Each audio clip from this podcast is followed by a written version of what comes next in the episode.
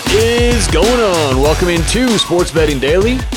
How are you on a Monday? Today is, what's today? August 8th, 8 8 22. What's going on out there? How are you doing on a Monday? You ready to start the week? You're ready to get back in action? The uh, NFL preseason starts this week. And as we've talked about, there are opportunities to be had in the preseason. So we may have some picks coming up later this week. On today's show, we're actually going to go over the recent picks we had this previous weekend.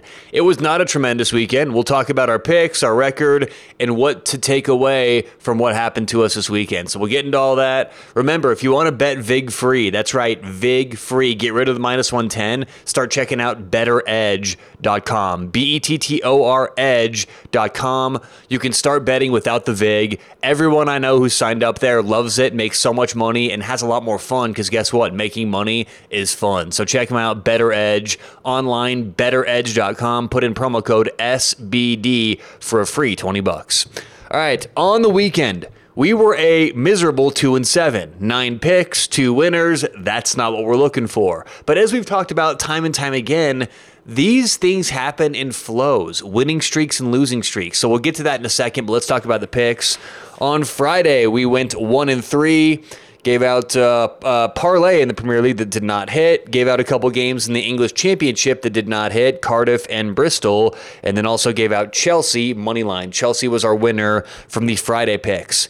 On Saturday, thought we'd bounce back with a uh, MLS game and a couple baseball games. Ended up going 0 3 on Saturday. We had Boston, they lost. We had the Yankees, they lost. We had the Philadelphia Union, draw no bet. They ended up losing. So uh, Friday, Saturday, definitely not ideal. And then heading into Sunday, wanted to bounce back. We gave out. Uh, well, essentially, we gave out three a total of three picks, but we split one of the picks in half. Right, put a half unit on the Yankees' first five and money line. Well, none of those covered for the Yankees, but the Arizona Diamondbacks ended up coming in. So we'll count that as a one unit loss and a one unit win as well. So on the weekend, two and seven overall. Now here's the takeaway. Here's what I want people to understand.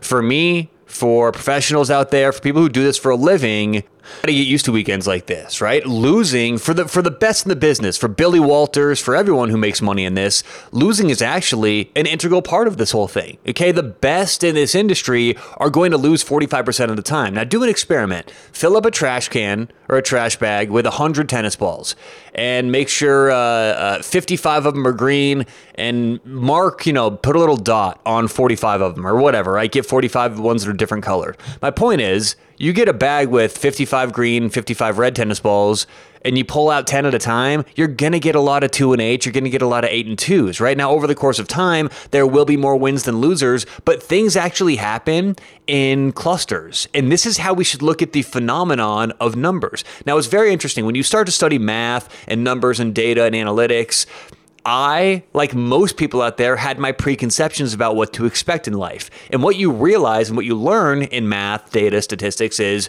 things that are unlikely to happen actually happen a lot more often than we think they should right? So unlikely things, aka underdogs winning, right? Things like this, they actually happen more than we perceive to be true. Now, this matters because I think the average person out there believes the sports bettor, the classic winning sports bettor wins more than they do. Right? Every time I give someone who doesn't understand the process of winning and losing a pick, they think he should be a winner. Why? Well, he's a sports guy. He's a pro bettor. How could he give me a losing pick, right? But really, in reality, if you're going to win 55% of the time, you're going to have a lot of losers because you need volume if you're going to win in sports betting. So I want to highlight the idea of up and down of peaks and valleys. If you are a sports bettor and you're consistently beating the market, you're going to have a lot of runs where you go 3 and 13. A lot of runs where you go 5 and 20. Now, does that mean you should stop what you're doing and readjust and check? No. That means that's going to happen naturally. You're going to have a lot of 20 and 5 runs, but you're also going to have 5 and 20 runs. So, this is my point to the Twitter people out there giving picks on Twitter, the, the Twitter touts, right? Uh, Twitter touts, just to be clear there. What this is, is a lot of people out there will celebrate or advertise a 10 and 3 run when really anyone out there is going to have a 10 and 3 run. As a matter of fact, before we had this 2 and 7 weekend, I think our last 4 weeks combined, we were 2 and 1, 3 and 0, 4 and 1, 4 and 2. We were 13 and 4 over the last month. So this 2 and 7 isn't necessarily regressing toward the mean. This is what we expect. We're going to have up days, we're going to have down days. So we shouldn't celebrate an amazing run of 13 and 4, right? Did you guys hear me come into this weekend go, we're 13 and 4 last 17. We're on fire. We're beating the bookies. Here's our locks of the weekend. No, because that's not how we think. That's not how winning sports bettors think. That's how people on Twitter think. That's not how we think because we actually are successful in this, right? So just like I'm not going to advertise, oh, 13 and 4, 13 and 4, it's nothing to be upset with with a 2 and 7 run. I mean, hell, it's only 2 and 7. It's nine freaking games. It's not that big of a deal. But a lot of people who follow my picks, who listen on the weekends, may think this guy is falling, not understanding this is how it works. Okay, so actually, what you should expect to see from my numbers or any other professional is over the course of the long run, you're going to get a two and seven run, then a seven and three run, and then a one and five run, and then an eight and zero run. Right, so it happens in streaks. It, it's not like every weekend I'm going six and five right? That's what most people think happens. It's like every weekend I'm going to go six and five, then three and two, then six and four, then three and one, and then three and two, and then six and five. That's not how it happens. I'm going to go eight and zero, and then I'm going to go zero and seven. And just to give an idea about how numbers work and really what this looks like when you put it to the test. Uh, have, has, if you've ever been to Las Vegas or any casino and played roulette, you see a very, very obvious example of what I'm talking about. Okay. It happens way more often than the average person thinks that you're going to get five, eight, ten reds in a row, five, eight, ten blacks in a row. Right? A lot of people walk up to a roulette table and they'll look at the recent numbers that have spun and they'll either justify red or black based on some form of, of misguided logic, right? It's either, oh my God, I'm betting red. How come? Because black has hit 10 times in a row. Red is due.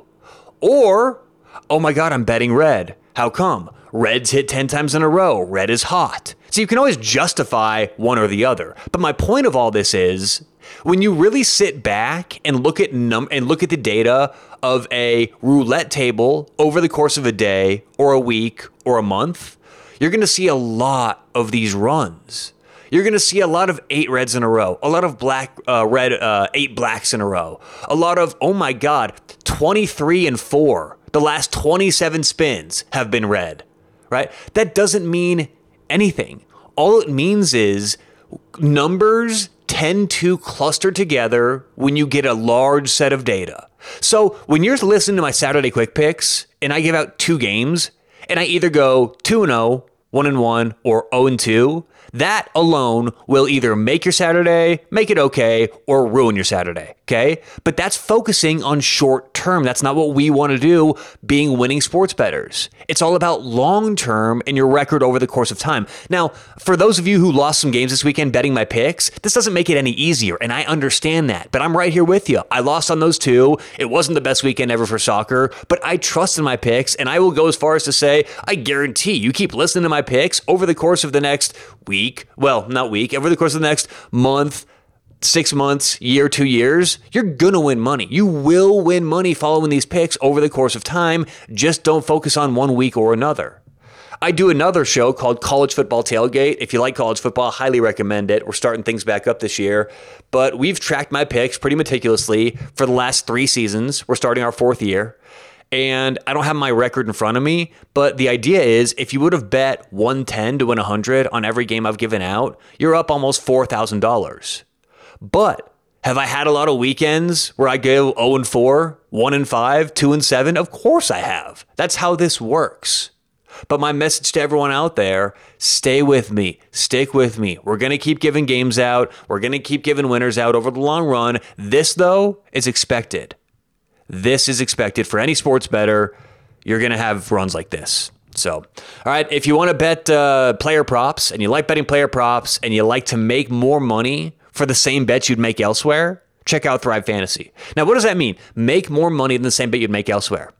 If you make player prop parlays with Thrive Fantasy, it's almost universally a higher payout than you'd get at DraftKings, FanDuel, BetMGM. Why is this? It's because Thrive offers fixed payout systems. So it doesn't matter whether some player prop is minus 110, minus 120, minus 130, minus 140, you always get the same payout with Thrive Fantasy. So go do yourself a favor, check out Thrive Fantasy, put in promo code SBD for a deposit match up to 100 bucks. That's so nice. You put in 50, all of a sudden you've got an extra 50. You put in 100, all of a sudden you've got 200 in your account. Thrive Fantasy promo code SBD. Have fun, make more money betting player props today. All right, that does it for today's show. Good luck, whatever you have going on today or tonight. We'll talk to you tomorrow on Sports Betting Daily.